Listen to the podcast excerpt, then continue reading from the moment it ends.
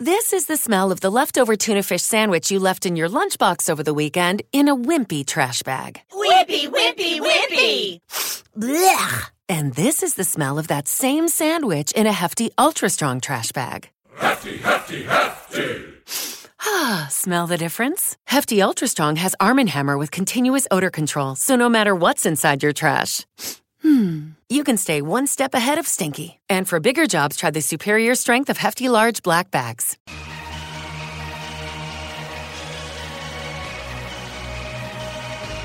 This podcast is brought to you by Most Valuable Podcasts, leading the league in podcasting entertainment. Welcome, ladies and gentlemen, boys and girls, children of all ages. This is the Fast Break. Well, this is actually the Nostradamus podcast. As last week, I kind of uh, predicted a little something, something. New York likes firing coaches. They do, right? Uh, I believe I've heard that. Yeah, Outside of out- outside of Derek Fisher, who somehow has kept his job. it's a miracle. See, I called it. I'm Sean Anderson. Alongside me is Ricky Widmer What's up, guys? and Dave Oster, who's been here for a month. That's that's pretty impressive. That is impressive, at least for you, for the story, the horror stories of Dave Oster that I've heard. Hey, I'm here. I'm conscious. I'm talking. What more could you ask for? Some would call Dave Cal. I'd call him Cal. On the way. heart. He's, he's getting coming there. for you. He's getting there. Kale. Yeah, Cal Ripken. Oh, oh, okay. I, I know we can't. I was thinking like a, a, You- you a were TV thi- yeah. character, No, not not Cal. Cal Ripken. No, the, not- the Iron the Iron Man. no, he, he's not Cal from Talladega Nights. Ah. Don't steal my wife now. That's exactly what Derek Fisher did, though. He Oh, it stole is. Mm-hmm. Matt Barnes' wife, just completely stole off of him, and then you know, D Fish gets fired, doesn't even try to recuperate, and just goes onto a trip to Mexico with, Yep, uh, going with on Matt Barnes' vacation. wife. well, Going now on he's, vacation. he's got the time now. Now he doesn't have to uh, worry about the Knicks. And, And I Phil can't blame Jackson. him. I mean, Phil. I feel you know he brought him in for two seasons, thought he could run the triangle, and then uh, D Fish kind of uh, he, he he sucked to be to be blunt. He I would say sucked suck dick. is a nice phrase. Yeah. He Better, sucked. better this year though than last. Oh yeah, year. no, I mean he, he was. I mean, Last year dropped Porzingis, what? though. 65 games. He's got Uh, Porzingis. 17 and 65, 20.7% winning percentage. To, uh, this year, 23 and 31 on the up and up. And I believe they were in somewhat of a playoff contention because the East is pretty close. I don't think they were in a they top slid eight a little spot. bit in the last uh, month, but yeah, they, They were, were, they I were in think- contention. I think that was r- really the, the the main reason he got fired. I mean, they're they're 16 and a half game as the time of recording this. Uh, Hornets are in the eighth spot. They're 11 and a half games back. New York Knicks are six and a half, 16 and a half games back. So five games away from uh, the A spot. But in their past, you know, 10 games, they're one and nine, and they lost six straight. So obviously, Phil Jackson's just getting sick of D Fish, and I think D Fish really wasn't going to be the main coach, or you know, he wasn't going to be a mainstay in the NBA, at least in New York. I don't, I don't know, I don't know if this Well, is what it's it's not that I don't think he when Phil brought in Fish, I don't think it was like a you're a placeholder. I think it really was, hey man, you're the only one I have to trust to run my triangle. And then after last year, after part of the season, Phil Jackson, he has been in Chicago, LA, two teams that their fan bases are like if you start to like trail off, especially LA, you start to trail off, fans get upset. New York is like a million times worse. So mm-hmm. to me, Phil was like, "Hey, you know what? I don't want to piss off these fans anymore. Fire D Fish. We'll go out and get someone in the offseason. I didn't mean like placeholder. I just more meant. I think people just kind of assumed that like you know D Fish wasn't going to be uh, a star head coach. I, I, I I got the feeling immediately when they hired him. Like really, they're going to hire D Fish right after he retired. I don't think he's going to be anything good. He's who Phil Jackson could trust. Yeah, no, I, I think it was a smart move because it was like, all right, this guy has spent so many years in the triangle system. If anybody knows it as good as I do, he's got to. So Phil Jackson had that faith in him. And I think th- the problem really wasn't Derek Fisher running the triangle. It was more so with Derek Fisher handling the rest of the uh, uh, players out there. He never really got that separation of himself as not a player. He couldn't be a professional about it. He didn't really have a lot of the, I want to say, coaching tactics or anything outside of just knowledge of the game, but he didn't know how to implement. it. He didn't know how to translate that down to his team. And I feel like Phil pulled the trigger at the right time because this is a team that has a lot of potential going forward. And if you wait until next year And look, maybe Derek Fisher has a winning record at this point next year. You can't pull the trigger then, even if again there's these coaching deficiencies. It looks really bad on you. to be like, oh, well, now he's winning. You're gonna fire him. I mean, it's, I feel that even if, let's say, it well, was it's like Phil, a, so you're not going to Well, question it. But let- it's New York, so they're going to blow it That's up. what I was going to say. If even let's say the Knicks somehow finished where they're one, they have a winning record by one game. Yeah, If Phil said, you know, what, we're going to pull the trigger, I feel like New York fans would be like, you know what, this guy's garbage anyways. Let's get rid of him. I mean, when we draft when they drafted Porzingis, they booed him. Oh, now they loved him. Now they love Porzingis. Well, I think it kind of might be like a David Blatt situation. Like, I, if they fired him even with a winning record, then they'll be like, "All right, well, he wasn't the guy coming in. He wasn't, you know, he wasn't really anything special. Mm-hmm. No, was but really, they he was hired him. He was like He was the guy it when was- they hired The yes. thing with David Blatt though was he was hired pre LeBron James. Then LeBron James came and changed everything. It wasn't like they drafted Porzingis and Fisher was like, well, No. Now what team? No, Mm-hmm. they. I, I feel like when Derek Fisher came in, it's like, okay, we're thinking about this kid. Yeah, his on answer was, "You're going to win with Carmelo Anthony. Yeah. that's your job is to find a way to get this team to win with Carmelo Anthony." And he couldn't do it. He couldn't motivate Carmelo. Carmelo's very lackluster play, and up until uh, pretty much the start of this season, uh, I'm taking the entire 2014-2015. Mm-hmm. He was totally just not happy. He wasn't going to try. I mean, what he sit out like a shit ton Mm-hmm. of games last year too. Well, and there was a reason he went. I mean, Well, yeah, he a wanted. reason. Well, he wanted to be wined and dined because Yeah. honestly, I'd like to be wined and dined too by Well, who L.A., Chicago, New York.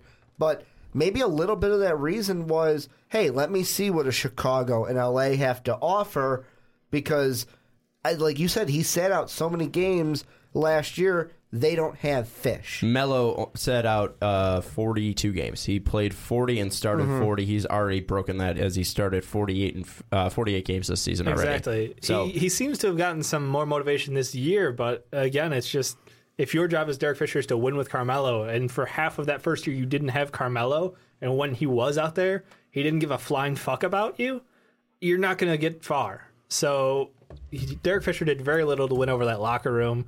He obviously was missing a lot as a coach. A lot of his questionable timeout calls or just refusal to call timeouts on long runs. It's one of the things that was really impressive about watching Golden State was it was it was very controlled, very smart usage of their timeouts.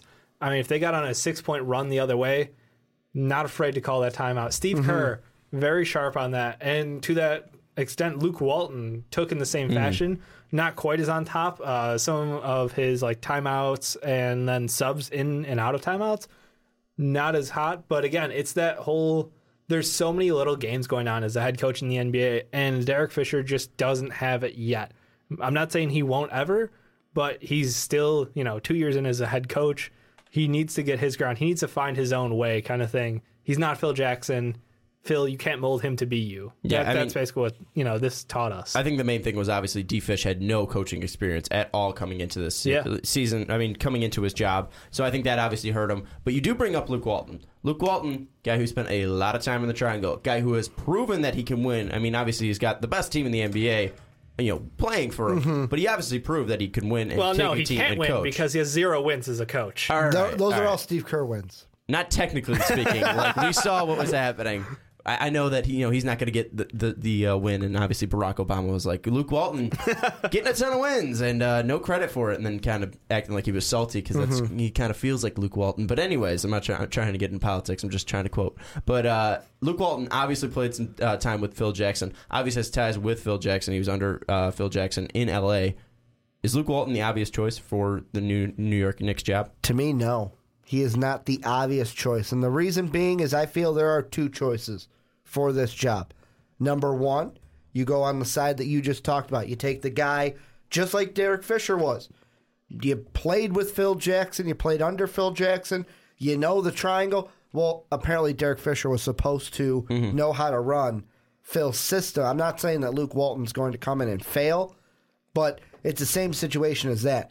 To me, the other option is you pick the only candidate out there that fits just to me the overall just theme of a New Yorker. A guy that's going to push his players to the limit, make them give it all he's got. Sometimes could he play his players a little bit too much and get them fatigued? Yes. But it's either Luke Walton or Tom Thibodeau in my mind. Interesting choice with Tom Thibodeau because if I've ever seen a lazy ass basketball player, his name is Carmelo Anthony. There's a second reason other than money Carmelo did not come to Chicago. It's because of the fear of Tom Thibodeau. Mm-hmm. Maybe that's the kind of coach though Melo needs. One that's I'm not going saying to he See, doesn't need it, and there's Yeah, definitely benefit to be had. But will he play for him? That I mean, again, It's the one man saw- is yeah, part to diva. me- and we saw he can shut it down out, if he yeah. wants to. to me, then that's where if that happened, like, and anything can happen at this point. They're not going to make a decision until after the season. That's what Phil Jackson has said. But yeah, it doesn't me, make sense to. I'm just leaning like I look at Thibodeau. Did I like Thibodeau when he was here? Yes, I did. Here being Chicago, where we are, and I just be like, man, you know what? That New York, just that stereotypical, just attitude of a New Yorker. That's what Tom he's an asshole. brings. He fits perfectly. And I mean, and also you get to say screw you, Boston fans, because he started in Boston as a Doc River assistant. Yeah, I mean, is that a screw you to Boston though? I think he's just. We got I think your he's guy. just getting a job. Got- yeah, but I and mean, they found a pretty guy, good guy in Brad say, Stevens he's- to replace he's him. a so solid choice. I don't think Boston's going to be too mad there. No, I mean, he- I think you got to count. You got to take into account also Luke Walton's time. You know, well playing. Mm-hmm. He was basically in the corner. He might as well have been on the bench, being an assistant coach for those last couple of Kobe, years. I'm open. Nope, Kobe, you got it. Good swish. Exactly. So I mean, this is a man who has many years on the bench. Not in a great way, Yeah. but you know he's very comfortable with the You coaching. tried on that joke. You tried. I tried. I got nothing bench, back. I bench as a player and as a coach, and when he was actually winning games, air quotes, he wasn't Yeah. winning games, air Yeah. quotes. No, I I think Thibodeau would be great. Um, again, though, one of the problems that he's going to run into, similar to Tyronn Lue, where Tyronn Lue wants to take that Cavaliers team Mm-hmm. and really get them running. He wants that up tempo. He needs them to run because that's what he sees winning across the league. And that's not a team that is conditioned for it. And that's why I'm happy Phil was like, you know what? I'm gonna do it next year, like off season, because you can't do a mid year change in personalities from Derek Fisher to somebody like Tom Thibodeau Mm-hmm. and expect to see good results. All you're gonna see is players just absolutely gassed out there. So I think it's a smart move by Phil Debt. I, I, I would like to agree with you. Thibodeau would be a great choice for them. But I think Luke Walton just has anybody eating out of the palm of his hand Either right now. way- it's his choice. Either way, you can go with either one. You're not making a bad choice. I'm going to throw this out there. Kurt Rambis is the interim head coach now. Mm-hmm. Yeah. He does he take over this team, bring them to the NBA finals or NBA playoffs? not the finals. Whoa, not the finals. Whoa. He's getting ahead of NBA himself playoffs. Does Kurt Rambis stay? Because he obviously is, he spent time in LA as an assi- assistant since '94. He was from '94 to '99. He was an assistant. Then '99 he was the head coach, and then he came back. 2001 to 2004 was an assistant. Then 2005 to 2009 he was an assistant. So I mean, he's proven that he's. I mean, he, he's been with Phil Jackson throughout like Phil's career in LA. He's been a coach before with the Timberwolves. He went back to LA in 2013, 2014 as an assistant. Does he get the chance, I feel like or do they want that big ticket he's name? kind of a lifer as an assistant coach. Mm-hmm. He's found his groove. He knows his level of competence, responsibility, and he's got this experience to hopefully. I mean, I think they were hoping that somebody's experience to him could kind of work with the younger head coach Derek Fisher to kind of guide him in the right direction, help him bring this team together. Obviously, didn't help out a ton, or didn't work out with that combo this time. But that's not to say that you know now all of a sudden he's going to see this as his chance to break out and go take over head coaching job somewhere else. I'm sorry, there's a lot of good head coaches that are going to be available in this offseason, and I would not put my money on Kurt Rambis getting one of those jobs. I I lean towards the no as well, only because Mm-hmm. I mean he had uh, the one kind of maybe a half because it says ninety nine. He was the assistant and then went to the head coach. He was. It was. He was a fill-in. Yeah, he was an interim. I think he his own his only time as a real head coach with the Timberwolves, where he didn't really do much. But at the same time, you can look at that and say, Ricky, it's the Timberwolves. Let's Yeah. be honest here. So my Kurt Rambis idea didn't work. It flopped. All right, but look at let's look at the available head coaches or or, or Mm-hmm. head coaches that or assistant head coaches that we do think will be available. We got Thibodeau, we got Luke Walton, we got Jeff Hornacek, the two-time three-point champion. Damn right. D Fish, which obviously isn't going to be brought back. I mean, when I heard this move that they were David fired, Blatt. David Blatt, I forgot about one. David Big Blatt. dog. Yep. Uh, when I first heard this move that you know Phil Jackson was firing Derek Fisher, You're missing one too. Oh, I Lionel think. Hollins. He's out there. Yeah, that there's a I reason I missed him. He got fired by the Nets. There's He's a out reason. there though. There's a reason I missed him. Uh, Ricky, you're also available to coach I am. in the NBA. I am. if you guys, I have a resume. you My know, number I- is 555-247. former uh, cashier at uh, at, at a, a local grocery store. Uh, I got some DJ. Uh, I, I ca- I've called a couple women's basketball games. I got I got my You qualify. experience. Yeah, I, do I think qualify. I've watched. I think the Nets enough- would look that up. I've up. watched enough I have the same basketball coaching games to experience as know. Derek Fisher did when he got the job. There you so, go. Uh, we obviously see that the head coach is available. Which one is most likely? Is it Luke Walton? I, I mean, when I when I when I first heard the news, I thought Phil Jackson was just going to step in. I thought he was going to pull Pat Riley. Oh no, man, no. I would love to see. I it. would. I would love it. to see it, but I don't think he's going to do it. No, he is obviously not, and he said Yeah, there's so no way. I don't think Phil gives enough of a fuck to show up to every single game. Like, I'm sorry, the man is. I, I we always call him like the Zen Meister, the Zen Master, all this kind of shit. Dude just gets high. Let's be honest. He's a very smart coach. Well, when you just said like he'll come in, all I could think of is um, it was the one TNT segment with Shaq when he's on the couch. He's Yeah. like, Phil always coming in with this stuff that smell. He said it was like feng shui stuff. It just smelled like weed. Phil gets stoned. We I we mean, know that. Phil Phil, gets Phil's stoned. not going to show up to every game. It, he's there for a lot of them, and that's what matters. But he, him on the court, He's there is for a the different corn presence. dogs. Wow, that, Well. that's totally different. But no, him on the court is a different presence. Like I remember back in the day, like on the Bulls and on the uh, Lakers, imposing presence. Always had that calm about him. He always was the smartest guy on the floor, and you knew it just by looking at him. The way he handled his team. So, I mean, would I love to see it again? Yeah, but he he's too old. He's done. He's just he wants to plan this team from a higher point. you He was, know? Plus- he was plus very when he- similar to Pop, is what I was just going to throw. Plus, in. when he coached those two teams, kind of like Pop, you could say as well.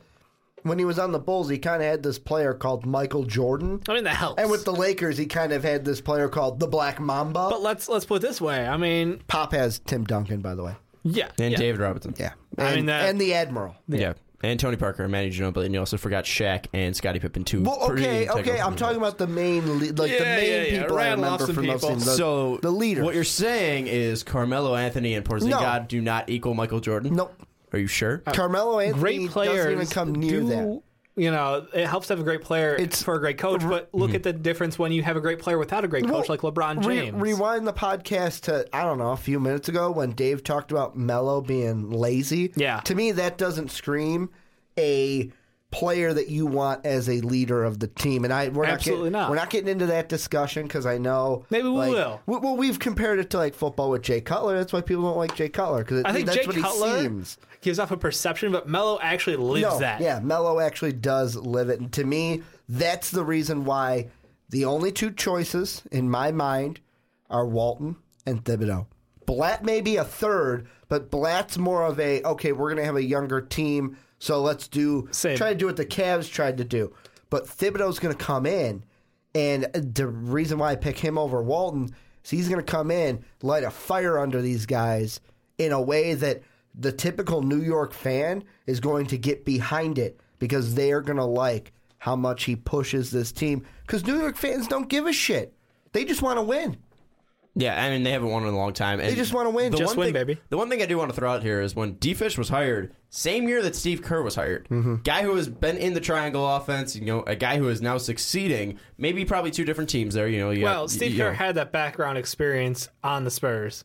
Well, I was going to say also, do you think that he right before he was hired by the Warriors, he was in the Suns front office? Do you And think that's it. that? Well, play- he, he was out of it. He he left in. Well, yeah, but do you 2010. think that having that experience of a year or two in a front office situation helps a coach rather than right after playing, I'm going to go right into coaching? Well, possibly, but you could also think like you know, Derek Fisher was with Phil Jackson for Mm-hmm. you know ten plus years.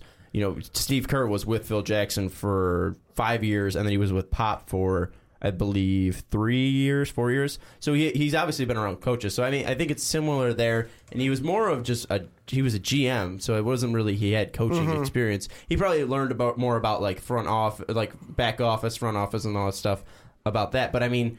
Do you think the Knicks are kicking themselves for not maybe getting No. Steve Kerr? No, they're not even thinking about that because that's something that, I mean, teams, every single team across the um, just League. the league every single time. You drive yourself crazy if you think about stuff like that. It's kind of like the news that came out this past week. Oh, do you think the Cavs or the Lakers are kicking themselves that they didn't make the Kobe LeBron trade back in 07? which would have got vetoed to shit. you- you can't think about that stuff because at the end of the day, it's a choice you made, and now you got to move on from it. Because if Steve Kerr came into New York, who says he would be doing the same thing he did in Golden State? Well, because I- I guess would who's say not that. there? Guess who's not there? Steph Curry, Klay Thompson. It's a total different. yeah, I was gonna team. say you got Carmelo, you got Bargnani, you got Calderon, and uh, That's a that's a big three right there. yeah. uh, Oh, I don't mean- forget Amari was still there uh, when his back wasn't given out. Uh, Jr. was still there uh, when he wanted to play. Ooh, And Shumpert then. Yeah, yeah. Shumpert the, the first year. So you're saying you don't want a big three of Carmelo Anthony, the number one pick in the 2007 draft, Andrea Bargnani, and Jose Calderon? I'm just I saying. mean, who, some thought though that who's team was to going to the playoffs and doing business. Who's Yeah. to say that they would have the same success? We don't know, and you can't think about it because it didn't happen. I was just putting it out there. No, I know, You- I know. Don't get That's- pissed at me. that's just don't what get I'm all saying. salty. We're gonna move into uh, trade deadline talk now. Does Melo get traded? Let's just jump in right. there. Do you think No. Melo gets traded No. no, No. because of money. because No of money? team, no 'Cause of team wants money. that money, money and contract length. It's not like he's at the end of it. He just signed a deal I a know he year did. ago. So I mean, no team is going to want that money. It's all about expiring contracts to me. That's All right. who's getting moved. So then, what expiring contract will Dwight. get moved? Dwight. Well, Dwight, it's- he's the big one. He's the big name. Where He's not technically expiring. He could. He could. He's a player option. When, He Dw- is player when option. Dwight, when people say, "Oh, Dwight's probably going to opt out," let's be honest, he's going to opt out. What if he lands on a good team? What if he What if he finds his mojo? I think he still opts out. What if him and Pat Riley, you know, just just find a groove going down there in Miami? So you're saying he's getting traded I'm to not saying he's going to Miami? Miami. I'm just saying what if. Whiteside's also an expiring contract. So I Think mean, about it. Mm-hmm. How about that? Huh? Let's throw this out. Will you help me, we help you. Let's throw this out here. Dwight, give me the three teams that he'll go to. Po- three possible teams that he'll go to because you know he's he's going to be an expiring contract. He said that you know he's not going to stay with the Rockets Mm-hmm. if he he doesn't move this year. So give me the three teams that you know the Rockets will try to make a deal with to move Dwight if they even move Dwight because we've seen that the Rockets said like we're not sure if we're moving Dwight, but they've also contacted all 30 teams about Dwight's contract. Yeah, yeah, we're getting some mixed messages out of their front office. Well, and the big name that comes to just my head is the Celtics, only because Mm. I know we talked about they have a ton of bigs, but they have the assets that Houston wants to work with. Well, it's either them or Yeah. Miami. They have they have young bigs that can be moved, and you know Mm-hmm. young bigs that aren't crucial to their point. And you think you bring in Dwight Howard that they can be moved. So you're saying Celtics, Miami. Is there Mm-hmm. any third team, dark team that you want to throw in there?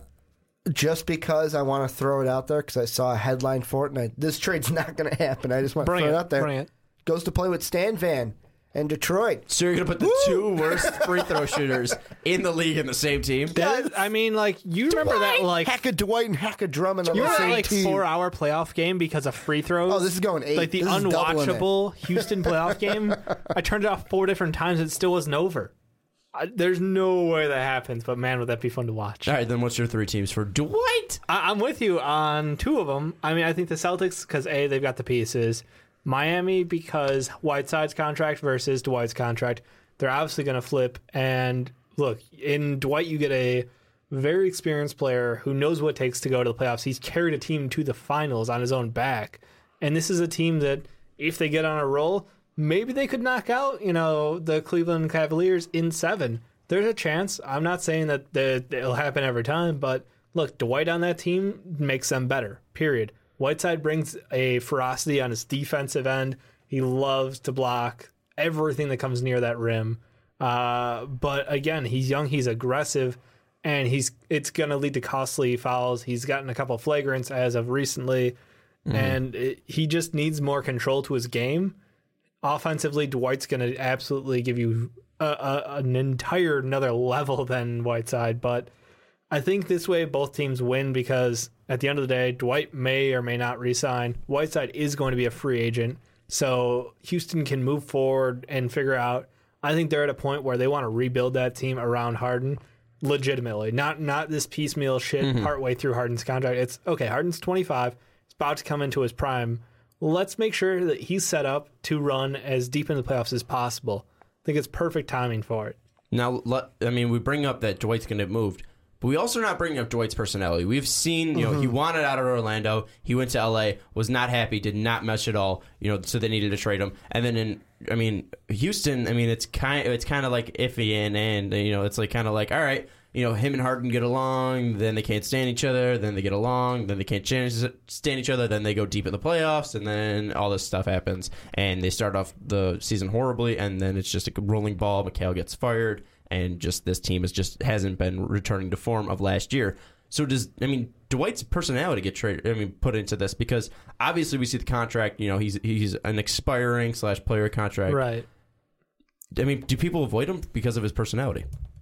Would No. you avoid him for his personality? No, he's Uh, he's I think kind you of have to if I it. if I need a big, and to me, if I'm looking just to like, unless I'm like a team where it's like the Clippers or the Cavaliers, if I'm a team that's like okay, we're just needing that one extra like Golden State maybe if they want to add one piece, I think of the Cavs more like that. Like maybe let's add one three point shooter. Mm-hmm. Then I take in the what kind of a player he is. But with this one, it's I'm probably going to get him, use him for this year, and he's going to opt out, so it won't matter to me anyways. I don't know. In one year, you can do a lot of damage. Think about the damage he did in LA in his first year. I mean, the man had Kobe bitching him out practice after practice. Mm-hmm. He's that- like, nope, don't give a fuck. But is that I'm here of- to be an entertainer. I'm in LA. I'm gonna live my life. And I mean, looking back at it, was that kind of not Dwight, but just the overall timeline?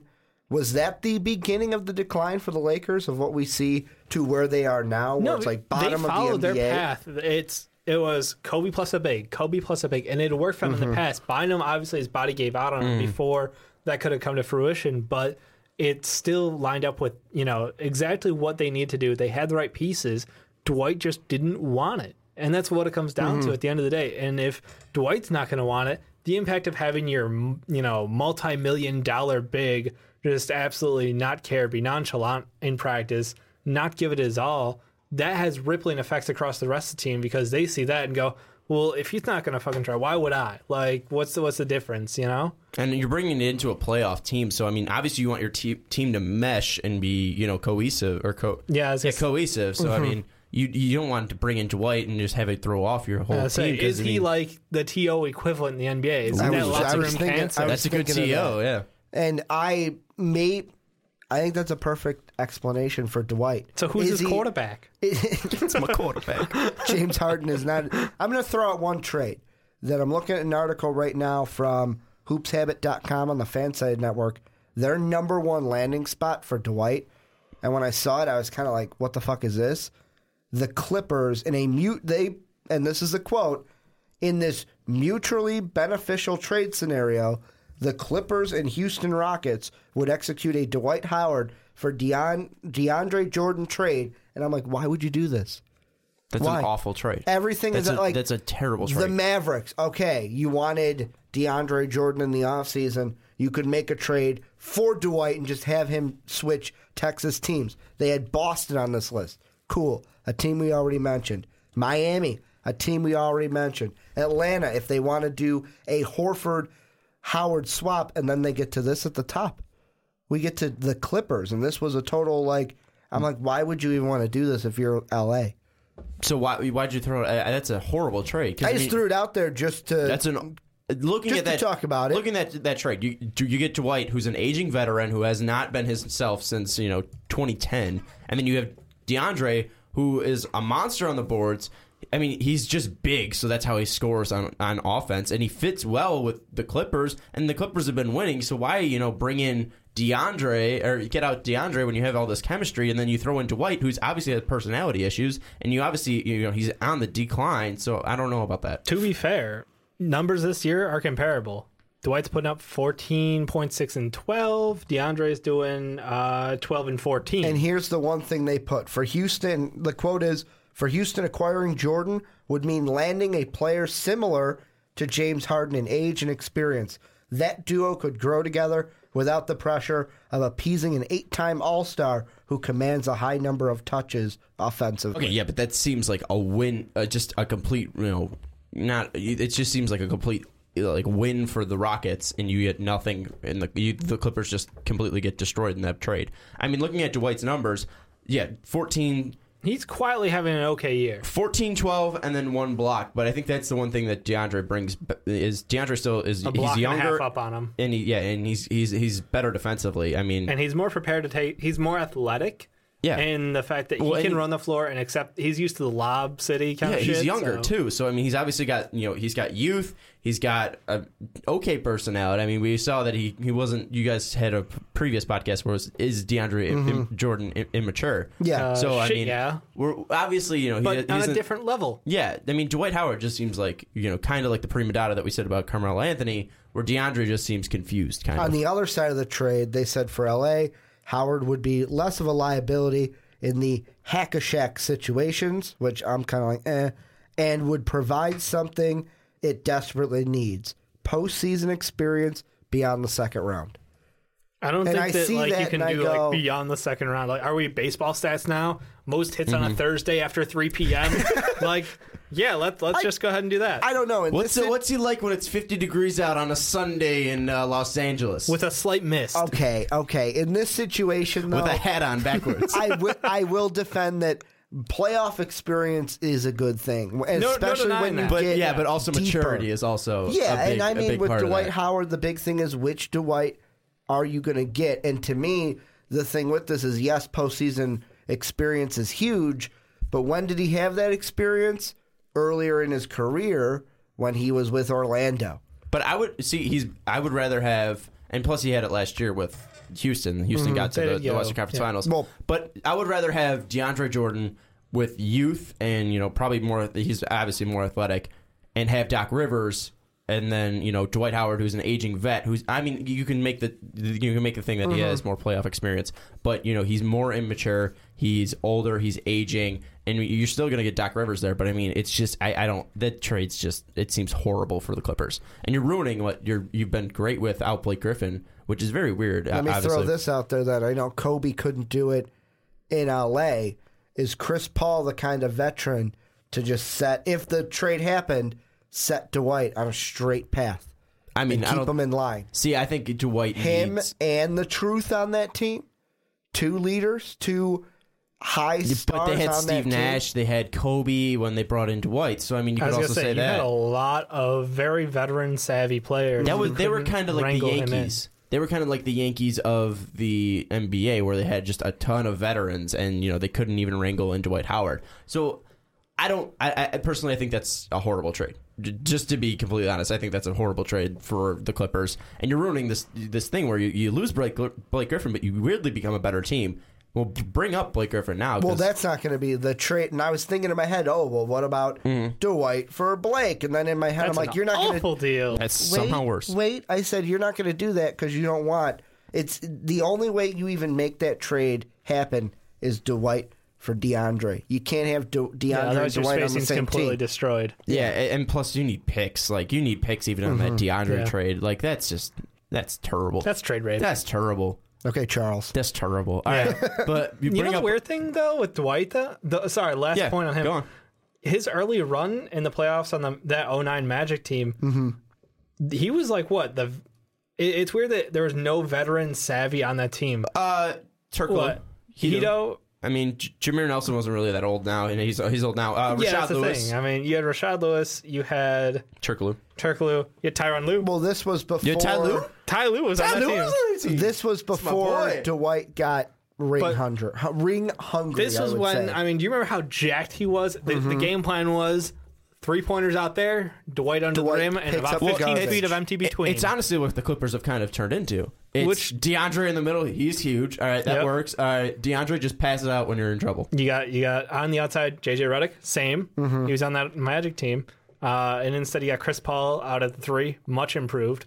And plus, he's better than Jameer Nelson. Just either just playmaking. I mean, Flat out. I mean, Yeah. Chris Across Paul's the board. Chris Paul's pretty good. Pretty good. Jameer Nelson. I mean, you know, But- maybe best So point it's guard of all interesting time that is that, that Nelson. team, you know, didn't have that, and that's when Dwight really excelled. Mm-hmm. So the question is, does Dwight need to be that one man on a team where he is the star, not second fiddle to somebody else, someone like Kobe, someone like James Harden, someone Maybe. like Chris Paul. I didn't give my I didn't give my thing. I I, I I see your point with the Chris Paul thing, but I think Chris Paul would be more of the star than Dwight because he's, That- he's that's younger and he's So- and he's But I don't- honestly Does But I Dwight don't need to be that number one? Well, Here's the starts where thing, it though. goes? Here's the thing. I'm going to throw this out there. of course. I think Chris Paul's the kind of player where it's like, okay, Dwight, I'll let you think whatever you want. We all know that it's like as long as with Chris Paul, it's as long as we're winning games. With Kobe, it's like no, no, no, no, no, no, no. This is my team, Yeah. Mm-hmm. and that's where the battle had. Where Chris Paul would just be like, whatever, as long as we're winning games, I'm happy. Well, final thoughts on Dwight Howard. You, you say that he wants to, he should be And the that's, star. that's why I that's, think that's the thing Cleveland. with or. I'm sorry, not Cleveland. That's why I think the Celtics make the most sense. Is a very A young team young around talent. him. Yeah, I'm going to bring this up. He I didn't give, that I didn't give him a, my team. I, I agree with the the Heat and I agree with the Celtics. I don't know if he will work well with D Wade or Bosh, but they obviously have seen that they could put away Mm-hmm. personality sides and you know get make you know LeBron the key guy. If you just sub in Dwight, obviously you're going to get bigger there. You got the Celtics, you got the Heat, Orlando, very young team. Going home they need Orlando. a star. Dwight's been the star. He's familiar with Orlando. Might not hit, you know, Scott Scott Skiles, Scott Skiles might not be the, the, the coach to wrangle in. Try saying know, that three times Scott fast. Skiles, Scott Skiles, Scott Skiles. Now might be it. able to uh, wrangle in Dwight Howard, but you know, Dwight's going to be the star. Dwight's been on that team. Dwight, I mean, kind of similar. I mean, you know, young team. You got Channing Frye even to space out the floor there. Kind of like that Hedo player, a little bit bigger. That but- would be an interesting thing, actually. I'm looking at that roster right now, and yeah, you might be on something. Hmm, maybe you should call me up, uh, Phil Jackson. Maybe I could be your new head coach. Uh, pretty good with numbers. I was a cashier before. But anyway, we're gonna move. Gonna move away from my glory days at the grocery store, and we're gonna go over to uh, a player that you think is gonna be moved. Because we talked about Blake Griffin before. We talked about Boogie Cow- Boogie Collins, Boogie Cousins before. Who's a guy that we haven't mentioned that you think is gonna get traded? We'll go to Jay first because we usually go to we go go to the left because I'm a lefty. We usually go to Ricky. That's The fair enough. Dave's on my right. Let's give it. Let's give it to Dave. Who's your That's Who's your guy enough. going? My guy is Jeff Green because I want this Toronto Raptors team to take the initi- uh, initiative, the realization that this is this could be their one year. Mm-hmm. This could be that window, and I don't want them to miss it. What do they have in that forward role? They got Luis Scola and I just love how that Pat Patterson. Luis Scola rolls off with a laugh. I Luis Scola. I mean, come on, come on. So Luis Scola and Pat Patterson. Um, and my trade would be Jeff Greenstrap, Pat Patterson. Contracts work out. Jeff Green's a one-year deal. He is a technically a small forward. He can play that four though. Size is exactly the same as Patterson, who plays that four. It, the the only difference is Jeff Green more comfortable from the So- outside shooting. so that's that's your trade straight up. straight up, Jeff Green, Patterson. You I but I I I would see that the Raptors are or the the uh, the Thunder just kind of get screwed there. Because I mean Patterson isn't the same quality as Jeff Green. Thunder, the Grizzlies. Grizzlies. Grizzlies. I'm sorry. He used to be on the Thunder. My bad about that. Yeah, yeah fair, fair, fair enough. Fair enough. No, I, I think that this is just something that they would soak. Like, I'm sorry, the entire game for Memphis is that download game. If- Mm-hmm. Yeah. So, look, you want more download? There you go. But is Patterson really a down low guy? Is he is he strictly More so than than Jeff Green. is he? Yeah. What, what how many how many threes are Jeff Green taking? I mean, he's obviously moving outside outside the three point line area. Jeff Because Green. this Patterson Patterson shoots about four a game. Okay. four threes a game. So obviously, I feel like they're similar players. The guy I think of, if you're saying stretch floor, who's on a block, you Yeah. got Orlando, who's a, a- an aging team, and I would say maybe Channing Frye because you Could you- be interesting, yeah. because Channing Frye, the, the, the, he's a power forward at heart. Kid can shoot. He's not a kid anymore. He's like 32, but you know, he can shoot. He's shown that he can shoot. I mean, when he gets start, he's right now he's getting 17 minutes a game. He shoots 39 percent from the field. But when he's getting you know starting minutes, like in Phoenix, his last year in Phoenix, he shot 37 percent from three point land, 11 points uh, per game in in 28 minutes. So I feel like Channing Frye could still you know add No, to, no, to add to a team there. That that definitely makes sense. I, I just think Toronto needs to make that move. And look, I'll take Jeff Green. I'll take Channing Frye. I will take anybody to replace that four spot on this team so they can push over that edge. And just bitch slap the Cavs when they've got a chance. Because Bitch look, slap the Cavs. well, look, this this is your one chance because think about it. You've got DeRozan. You're bringing maybe. up some bad memories. You've got the memories for me, Cavs who are in crisis right now. You know, Tyronn Lue, head coach. I. Dave, Dave brought up, oh, this could be your one year. And all that's going through my mind right now is when LeBron was in Miami and our Chicago Bulls had that one Oh, year to uh, get past them. It's all that's going through my head right now. one last one last player I'm going to throw out there. Bucks have Jabari Parker. He's a power forward, but he can also kind of be a stretch player there. You know, stretch out the floor. He could drive a little bit. Jabari kind of having a down season. Bucks might not be faithful to him because he did have that injury. The trade would be Jabari Parker for Patterson and Anthony Bennett, but obviously trades would be going because you know Jabari Parker's still such a young player. So I mean, the Yeah, Toronto I would be giving up. have tr- to drop a pick. yeah, oh, at this would- point, yeah, you go all picks. in, Because I mean, they you got DeMarre Carroll. DeMarre Carroll can guard LeBron James, and that's what he's if- known for. Yeah. and if there's any guy who's gonna be guarding LeBron James and he could do it effectively, it's probably DeMarre Carroll. He's probably only like probably five guys in the NBA can probably Pretty much. could probably you know defend LeBron James. Luol Deng's still probably one of them. Jimmy Butler, Jimmy his Butler- father. yeah, Jimmy Butler is your father. Uh, Kyle Lowry, I mean that's that's a pretty even matchup there with him and Kyrie. And then if you add, I, I mean Channing Frye is different than Kevin Love. Obviously, you know Yeah. Kevin Love's a better player there, but Valchunas is better than any big that uh any like you know center position any center that you Pseudo know, center that they're using. Yeah. yeah, center that combo. Yeah, center that the, the Cavs have. So I could see the whole Jabari Parker thing if they want to give up trades. that would break the bank for Toronto, but I mean, I think that would also make it like, look, we understand our situation, and at this point, I don't know if they do. Mm-hmm. I feel like they need to pull the trigger, make it happen this year. I mean, I understand it's not ideal because in the West you've got these monsters coming out, but yeah. look, this is your year for the East. Don't know when it'll happen again. It may never happen again. Ricky, Sure. who's That's your thing. who's your guy that's going to be My okay, my main guy is we talked about before. This may be me copping out, but Dwight Howard because to me, to me, I feel like he's he's got to go. He needs a change of scenery. Here's the trade that I got worked out, and Let's hear this if it goal. necessarily This, uh, is hold on, I'm gonna I'm gonna put a. Uh, a Disclaimer? disclaimer here A disclaimer? because Ricky loves the trade machine, but do. Ricky is not good at the trade machine. So I mean, let's the see what numbers Ricky's add got for up. us. That's that's yeah, the key. Ricky just likes seeing the green bar that says I this do. trade is successful. it, it, it- it's like playing a game. I feel like I Four won. straights on. I feel I feel like I Four won. trades are on. this. Yeah. Here's the trade I've got. The Celtics get one player, that's Dwight. In Okay. order to get Dwight, they give up David Lee, Makes a sense. 15 mil one year contract. They give up Bradley, 7.7 mil, three years, and Kelly Olynyk, 2.1, two years. So the Rockets get Lee, Bradley, and Olynyk for Dwight. I can see that because uh, And Brad, maybe you like throw some picks the Rockets' way. Bradley's- maybe some net picks. Bradley's kind of similar to Trev, Tre, uh, Trevor Ariza, but maybe a little. You know, he's he's smaller, he's younger, and, And you probably get- better defensively. You get two bigs. The Celtics get to clean out some of the bigs. They give up two bigs for one. and Olynyk's still young, so Olynyk maybe Yeah, he's got potential. But I'm I, I could see that maybe. Are you throwing in picks there as well? it would have to be like It would- one pick. you'd But I don't have think to- they'd give up the Nets you'd pick have to because give that's up- so high. oh yeah, they're not You'd giving ha- up the Nets pick. You'd 'cause They have have to like give four up picks. Yeah. picks. Celtics would have to give picks to the Rockets. So basically, they could get back maybe a second from the Rockets if they give up a first from one of their Mm-hmm. yeah, pool. one of their own, their big pool. Here's another. I got a two A kind of one. Okay. Same. same No, I'm honestly the surprised that one actually made like Yeah, we didn't is- throw this you is- out of These here. guys didn't go. Good job, Rick. Yeah. Okay, Get this better. is one where it's a different big. It's a big that I would love to see get traded before Dwight. Same team though, the Boston Celtics. The Celtics get in this trade Boogie Co- Boogie Cousins. I, don't know if they do I, this. I, I don't Yeah. Boogie Cousins, Abomination. Darren Collison, Ah. and Omri Casspi for David Lee and Bradley. Know. No.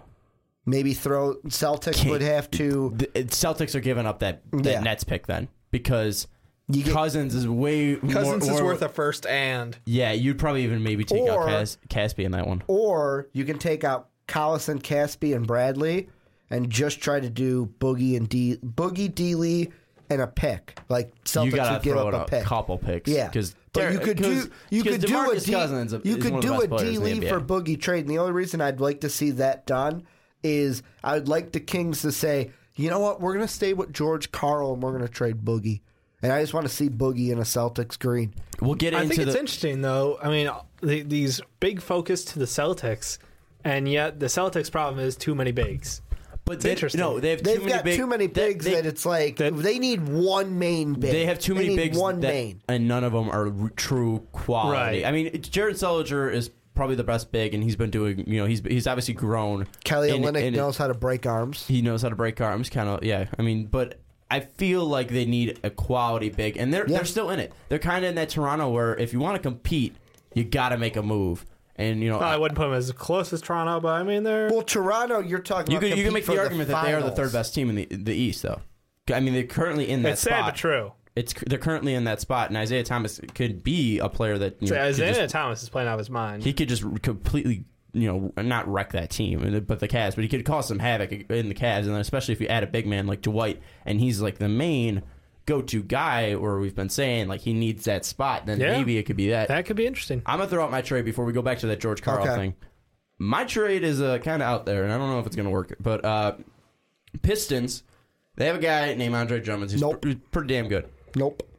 Okay, you haven't even heard me. Let's You see where said he's going with Drummond. this You one. said Drummond right away. I'm Okay, saying so no, what, but go wait, on. wait, what was your first Dwight Ho- Howard tra- trade Just, to, just the, go to on. the Kings? Joe, just go on. Yeah, It but was- it was Dwight's like actually, Boogie Cousins for Dwight's like- actually going to be traded. Well, we don't know Drummond, that. Drummond, you're staying on the Pistons. But go Are on. we? Okay, Drummond. Easy. Drummond's- Go on. Uh, Pistons are currently in the ninth spot.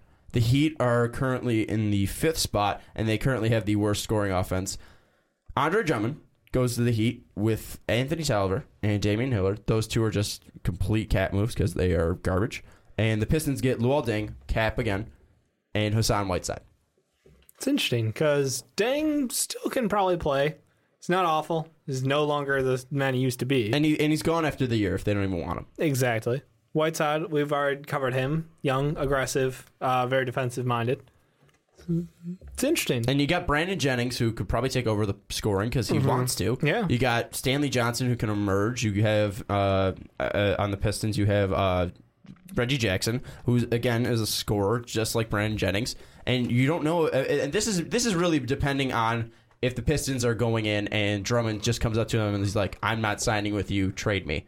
That's that's really the only thing is, is seeing if the Pistons are like, I, we can't keep Drummond. Let's try to get something for him, and we'll try to get Whiteside and sign him and give him a boatload of money.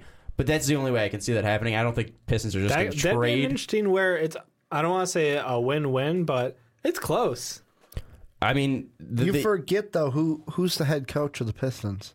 Stan Van. What does Stan Van need? Okay, a What's the big, one thing he needs? a big that can't shoot free throws. is a big, and that's I just don't Whiteside see. is seven feet tall and 265 pounds, so he's pretty big. I would take if I'm Stan Van. I'm saying I'm going to keep Drummond. I don't Drummond's think the better player at this might- point. And Yeah, I don't and think he- Drummond's but- going to say, you know what, I don't want to be here anymore. Unless I'm proven wrong, which may be, but He's, I don't he, see it. He might just want to go to greener pastures. Might want to get a bigger contract because his contract's up after this year. I mean, very similar. A, I mean, Whiteside's actually older. but Whiteside's 26, but you know, Drummond's been in the league longer because you know. Uh, Mm-hmm. Actually, they're similar years, but Whiteside wasn't a, a high draft pick coming out. Yeah. he was second round uh, in 2010. Drummond was a first round pick in the top 10. So, I mean, and you obviously I'm saying picks too. Heat, Heat are going to give up picks to get Drummond, but Drummond provides scoring that the Heat desperately need. Whiteside could be a former, pe- uh, you know, a future piece that costs a little less than Drummond will cost in this offseason. And again, it's dependent on if Drummond just comes out of nowhere and just says, "I want to be traded." Yeah. That's really what I'm saying. Uh, See, I think this is throwing too much of what if? what if to it. But to you know the common theme here? It's what if. It's what to if. What, uh, what if Well, Drummond no, wants it, to leave? it's the East.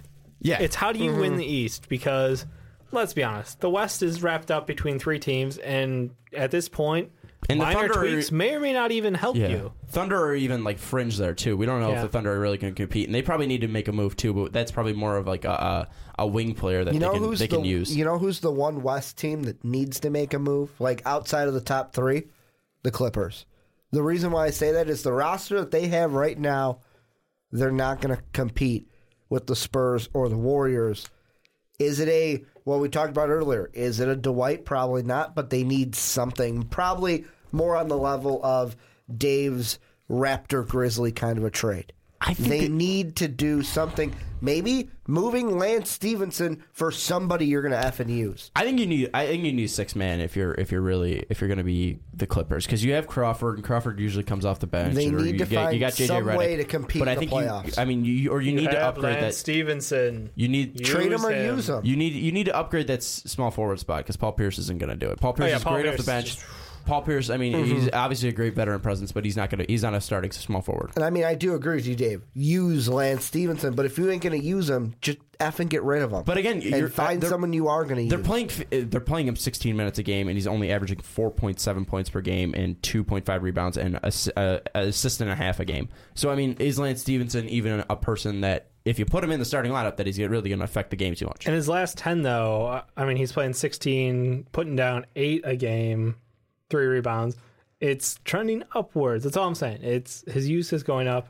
But what have we what have we really seen from Lance Stephenson? His ceiling was that 2013-2014 season in Indiana, where he had 35 minutes per game, shot 35% from three point line, and only had 13 point, points per game.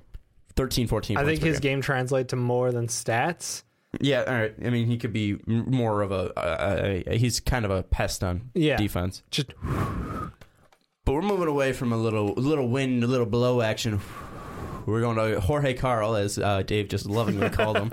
Uh, Sacramento Kings. We're going to fire George Karl. Then George Karl met with V- Vivek Ranadive, and they're like, "No, we're not going to fire you. We're going to wait." And then. Uh, uh, we're not going to fire you today. yeah, we're not gonna fire you yet, so just watch out. But you, you're gonna be fine. Don't worry about it. Uh, we're gonna talk about the coaches that we think are gonna be fired by the end of the season. Karl is obviously you know front runner in that. Does this mean he will be because we're the Nostradamus podcast now? I'd like to believe so. Well, Is he the next one gone because we just brought him up? I hope so. I know I don't hope so actually because I, I feel like uh, I feel like you know George Karl is a, still a, a, a, a capable head coach in the NBA. I don't think he's if he gets fired, I don't think he's going to be brought back to a different NBA team. But I still think he's a, a capable head coach. And I still like George. He's George also Karl. an NBA uh, Finals runner-up in '96. he was good job. He's He was, with the Supersonics. Yes, he was. He was with the Supersonics. Uh, he also coached the uh, the Diva and Melo. But Yes. uh, so we got Karl is on the is on the is on the hot seat. Who else is on the hot seat for for NBA coaches? I'm going to throw it out there, and it may be a shocker to you guys. Fred Hoiberg. I, I was going to say Fred you- Hoiberg. I was going to say, are you taking mine? No, this is one that- that mine was Hoiberg. Was it? Yeah. No, mine is not not this year. Next year, I can say could- you can even fi- we- fight for ne- this year. We year. could see Hoiberg being the D fish David Blatt fired after two years because what I'm seeing, maybe it's because it's my team. What we're seeing with players calling each other out, and it just seems like a dysfunctional mess right now. We were what third in the East. Now we're at seven. Could be at nine. Could be out of the playoffs. You could see it as just a thing where you know uh, the Bulls, you know, don't see anything in Hoiberg, and they see a lot out on the market. Because I mean, obviously, they're not going to bring back Thibs, but they might, you know, they might see a lot in Hornacek. They might see Hornacek and be like, "All right, we wanted to bring in Hoiberg for offense. Hornacek obviously succeeded in uh, Phoenix in his first year at least, and brought this team into a seventh, uh, you know, seventh best offense in the league. You got Jimmy Butler, who was a franchise piece. So I mean, I'm Hornacek just- might be a part. I'm just seeing this team, especially when Taj comes out and starts talking about how, like, you know what? I've seen us, like, more crushed at, like, we just lost the game, and I've seen us more crushed after wins. I, ex- I extre- Yeah. yeah. I extremely, I, I, I see that because I mean, this team is just falling apart. Really, they've fallen apart. I mean, I know uh, injuries play a key to it because Paul's been injured, D Rose has been injured, Jimmy, just Jimmy went down, Actually, is the D-Rose's been future. healthy. That's the weird thing. but he, he's still not 100. percent You know what I'm saying? Like, I mean, Who knows what I would see 100% Jimmy. Or I'm sorry, not D-Rose. D-Rose. Yeah. I mean, hopefully we see 100 percent Jimmy because that was that was Damn an right. ugly looking fall and then he had to be carted off. Ugh. But it's only four weeks. But I, I still feel. Hoiberg is on the mark. I mean, on the hot seat, and you could see if if they want to bring I in someone problem, new. though, is, uh, I give him a, the start of the next season to see if it's just like a weird transition Yeah. between coaches. But right now, this isn't looking good, and that's why Hoiberg is. If you said coach to look out for, Hoiberg's the one. I'm Hoiberg looking may at. be in the hot seat, but is the problem Garpax?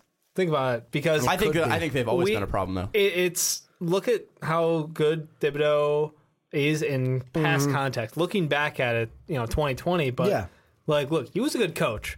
there was Great- nothing. he was a great coach. Wrong He just pushed other his than- players. Yeah, and that was the Yeah. thing. He pushed his players to the limit. He you know used them much more than other coaches were comfortable with doing. Mm-hmm. But same time, we got results every single year out of him, and every single year we competed for you know a championship. Mm-hmm. So there's the question: is okay, well, we had that great run with him, and then with an extremely similar cast here.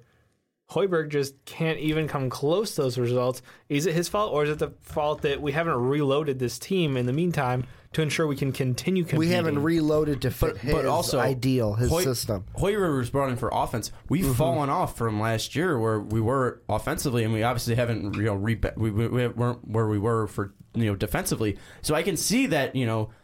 Hoiberg might be the problem, but I also think you know Reinsdorf is definitely a problem. I mean, he, the owner of the Bulls. I mean, he's just Yeah, it's he's- been that way for the last you know couple yeah, decades. and so. he, he's not going to get rid of Gar. Mm-hmm. Gar. So I, I don't know. I, I, I feel like it's a lot of a lot of issues here with Chicago. So I think Hoiberg's out there. I I don't think that's kind of a crazy thing. I think Hoiberg's on the hot seat. Obviously, Byron Scott's on the hot seat mm-hmm. in I was going to say the battle of tank commanders here. Byron Scott, Brett Brown. The battle of the tank commanders. How about this? The team that doesn't get the number one pick, their coach gets fired I think because that's they fair. because they failed in even failing. That was their job. They failed You in were failing. hired to lose games and soak up pick. Look, But that, it's still, whole but it's still ping pong ball. So I don't know if you can completely go off of that. it doesn't matter. They, they still both It's both true. coaches suck. I'm though. call, I like I'm calling it Byron right Scott now. has done Lakers are nothing getting the to number do one Byron with pick. Scott is awful. he pretty much ruined. Uh, I'm going to say ruined D'Angelo Russell's first half of a year. Personal, just based off of personal. Like, he's Mm-hmm. like I don't like him as a person, kind of shit. It's like, you know what? You shouldn't just bench a rookie who's supposed to be the franchise going forward, picking Mm-hmm. up after Kobe.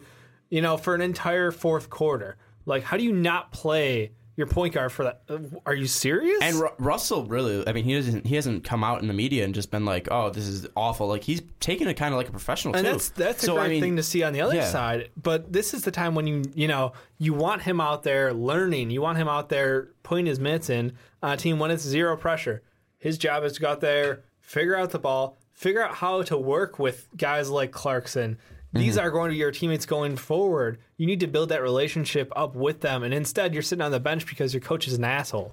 Yeah, I mean, I, and looking at you know, Los Angeles, we obviously brought up Luke Walton before for the Knicks, but he's obviously an, another choice for you He's know, an the- option, yeah. he- He's for an the option Lakers. for if- everybody looking for a coach. Uh, True. yeah. But I mean, also he's got. I'm, I'm looking at the two main ties. You look at New York. He's got Phil Jackson. You look at the Lakers. That's where he played most of his career on the bench. So I mean, That's the done. I think those those. Yeah, thank you. I think those two are are the obviously two head co- you know two candidates there. If he, get, he if he does go into the head coaching room, which he obviously will. But I mean, any any other teams out there? I mean, uh, Pelicans. Do they fire Alvin Gen- Gen- Gentry? Uh, Because they I they think it's. I, I don't know if it's necessarily him on the. It, it, I don't think it's his fault, but they have underperformed. But is can he adding to that. anything as well? And obviously, he's not. He's not. You know, fantastic. But he has he add, added anything even in his you know year with the Pelicans and even before that in Phoenix? He's really never been a star coach. No, no, he doesn't do a ton to differentiate himself out from any of the other possible coaches out there. So I'm not totally, you know, saying he needs to keep this job for any reasons. I'm just saying he hasn't done enough to lose it yet. I'm gonna throw. I think this next year will be the Mm-hmm. decider. If Anthony Davis stops progressing as a player, if we don't see them learn to use him in a new way or at least expand what he should be doing at this point, I think we have a problem. I'm gonna throw one final final uh, name out there. The Bucks suck this year. 22 do and 30, 22 and 32. Jason Kidd, basically with the same team as last year, even adding Greg Monroe, they've sucked. Does J does J Kidd get the, the the can? Does J Kidd get the boot in uh, I, think, I Milwaukee? think Jason Kidd's just a bad head coach, period. Yeah, so do you think I don't he gets think the he- boot? The boot?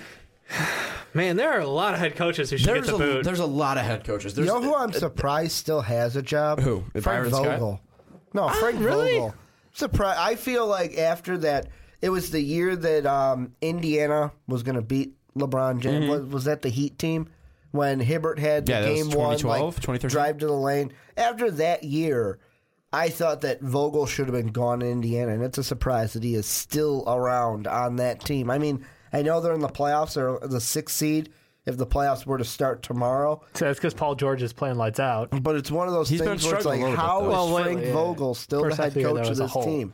How is he still the head coach? He lost in the conference semifinal. He lost in the conference finals in back-to-back years in 2012 mm-hmm. and 2013, and Yeah. then he fell off this last year. But they also didn't have Paul George the last year.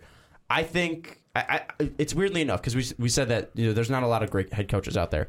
I mean, looking even at Cleveland, they don't know if Ty, Tyronn Lue is going to be a- a- an amazing head coach. If if they fired Tyronn Lue, I don't think just that's gonna be it. I don't think that's gonna be it, But, but- that just adds another team that Luke Walton could go to because he has ties to Cleveland because he played there. yeah, but I mean, he, Luke Walton he was sweepstakes. Luke Walton.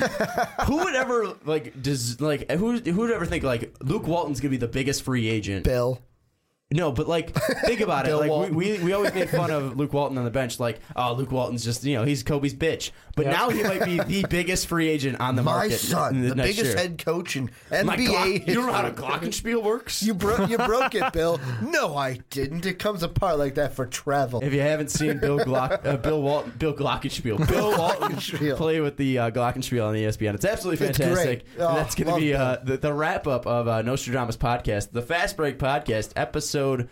Let's see. Um, well, what was Luke Walton's number in uh, L.A.? Do we, does anyone have that? that Four. number? It was four. Quattro. That, that works. Dave's been here for four weeks.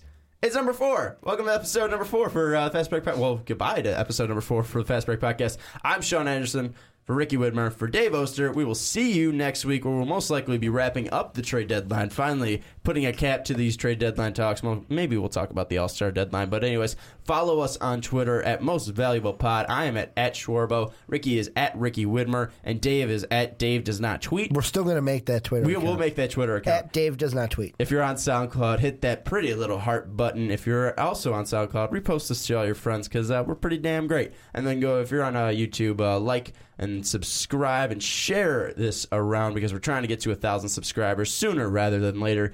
But uh, anyways, again for uh, Sean Anderson, Dave Oster, and Ricky Widmer, this is the Fast Break Podcast, and we will listen. Well, you'll hear from us next week. Thank you for listening to this MVP podcast. Follow us on Twitter at Most Valuable Pod for more great podcasts. This episode is made possible by PWC. When unprecedented times are all the time, it's time to start walking the talk. Leaders like you turn to PWC to see and stay ahead. Upskill your workforce, use intelligent automation, and transform big ideas into breakthrough outcomes. Explore the human led, tech powered solutions that help you thrive. It's all part of the new equation. Learn more at thenewequation.com. Don't you love an extra $100 in your pocket? Have a TurboTax expert file your taxes for you by March 31st to get $100 back instantly. Because no matter what moves you made last year, TurboTax makes them count. That means getting $100 back and 100% accurate taxes only from Intuit TurboTax. Must file by 331. Credit only applicable to federal filing fees with TurboTax full service. Offer can be modified or terminated at any time.